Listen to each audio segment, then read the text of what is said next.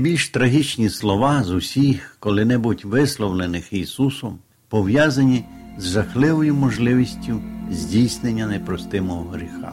Ісус сказав: кожному, хто скаже слово на Сина Людського, проститься, а хто зневажатиме Духа Святого, не проститься.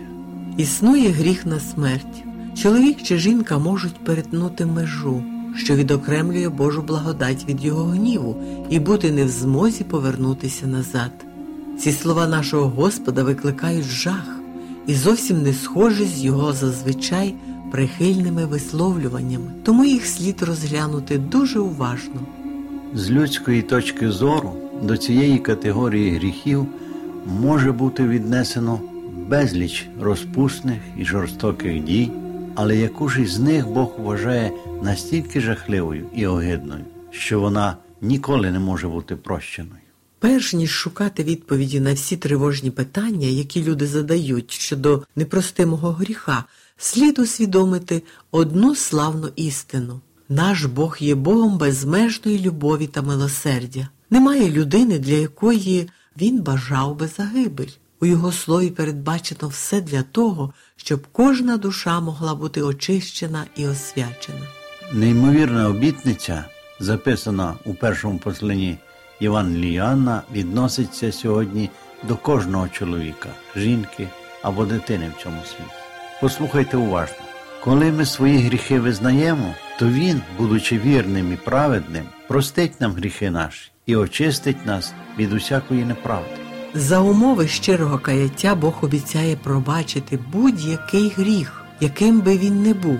Прийдіть і розсудимо, говорить Господь. Якщо будуть гріхи ваші, як багряне, як сніг у білю, якщо будуть червоні, як пурпур, то стануть, мов вовна вони.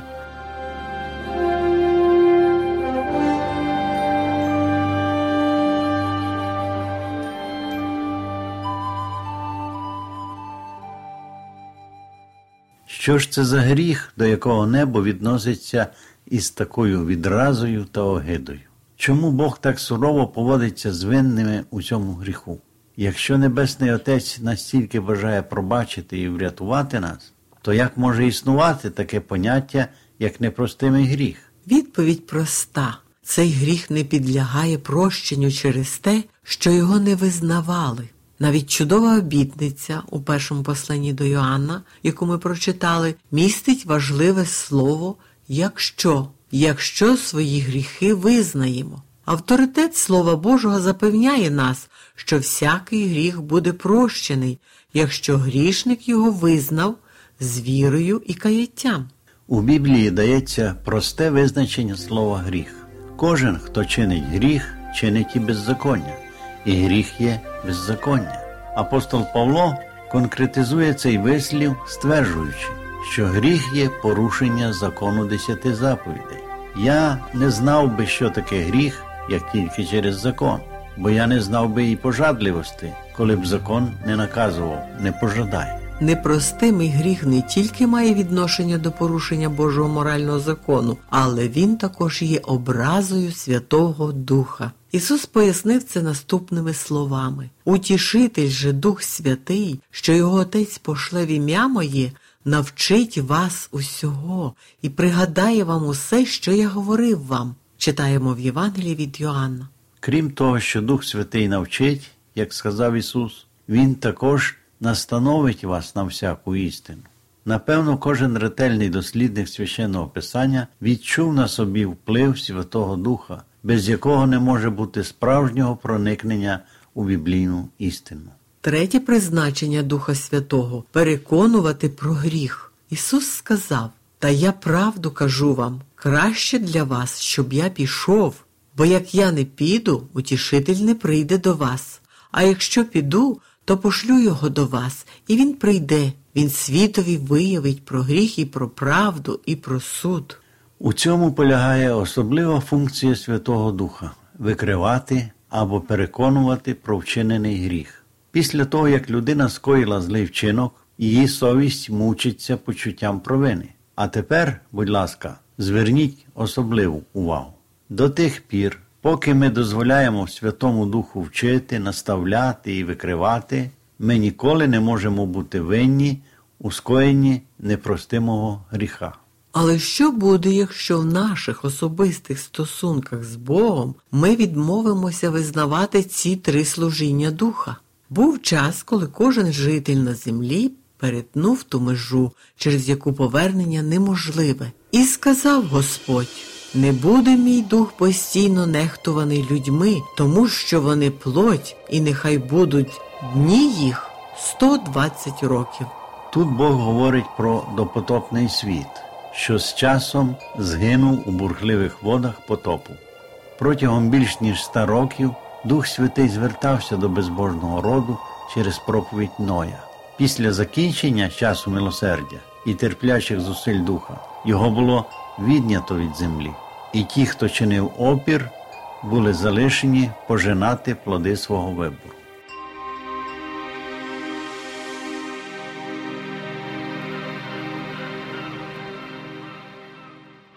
Чи може подібне статися знову?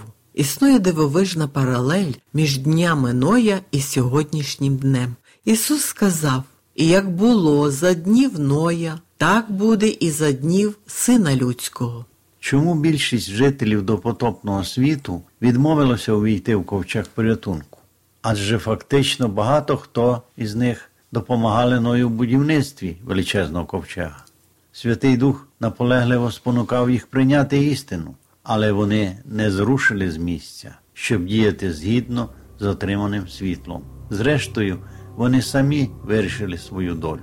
Біблія говорить про три вчинки, які здійснюються людьми щодо Святого Духа. Перш за все, це те, про що сказано в посланні до Ефесян. І не ображайте Святого Духа Божого, яким ви запечатані на день викупу. Зауважте, що люди можуть ображати Святого Духа, і Біблія говорить, що особливим чином це буде відбуватися останнім часом. Про другий вчинок по відношенню до Божого Духу читаємо в посланні до євреїв. Там сказано, що люди будуть презирливо ставитися до Духа Святого. Наскільки ж більшої кари заслужить той, хто Духа благодаті зневажає? Подумайте про це. Вони будуть зневажати Святого Духа. І нарешті третя ознака відображена у сьомому розділі книги діянь. О ви, твердошиї! Ви завжди противитесь Духові Святому, як ваші батьки, так і ви. Отже, існують три різновиди дій, якими люди засмучують Святого Духа. Вони ображають його, зневажають його і противляться йому, так само, як це було за днів Ноя.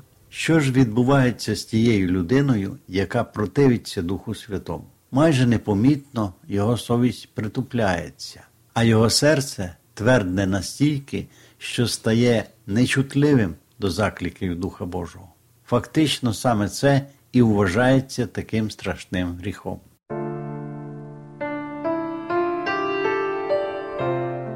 Шановні слухачі, якщо у вас виникли питання, прослухавши дану тему, ви можете позвонити на гарячу безкоштовну лінію з будь-якого мобільного оператора за номером 0800 30 20 20. Повторюю 0800 30 20 20. Чекаємо на ваші дзвінки. Іноді люди кажуть, я не розумію, чому Бог розглядає це як найгірше з усього, що може зробити людина. Справа в тому, що тільки через дію Святого Духа Бог може досягти серця людини. У Бога немає іншого шляху для нашого спасіння, як тільки через служіння Святого Духа. Це той шлях, яким Він провадить нас до покаяння. Якщо ми не відчуваємо впливу Святого Духа, ми не маємо надії. Припустимо, що я бачу світло, яке виходить від світильника Слова Божого, але відмовляюся слідувати за ним, наприклад. Дух Святий переконав мене в чомусь, і я абсолютно усвідомила, яких дій він тепер від мене чекає. Проте мені здається, що це щось непопулярне і незручне для мене. Що станеться, якщо я з будь-якої причини, нехтуючи цим світлом, відкину істину, відкриту мені Святим Духом.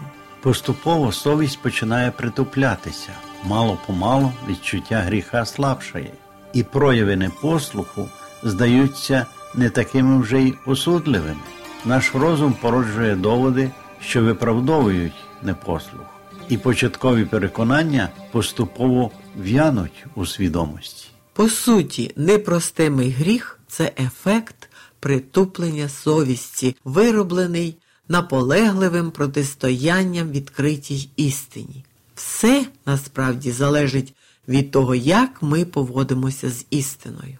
Нашою єдиною безпекою буде усвідомлення того, що ми можемо розраховувати на благодать Божу, яка допоможе коритися кожному променю світла, що посилається на наш шлях. О Боже, всемогутній, святий всюди сущий, до тебе кличу в тиші. Ти милість свою яви, благаю,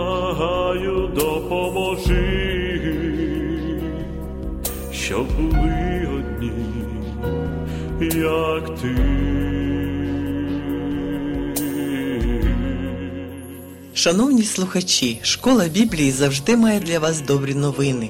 Пишіть нам на адресу місто Київ 0471, абонентна скринька 36, голос надії. Або дзвоніть нам на безкоштовну гарячу лінію з будь-якого мобільного оператора за номером 0800 30 20 20. Чекаємо на ваші дзвінки. Сьогодні з вами були Іван та Агнеса Чернички.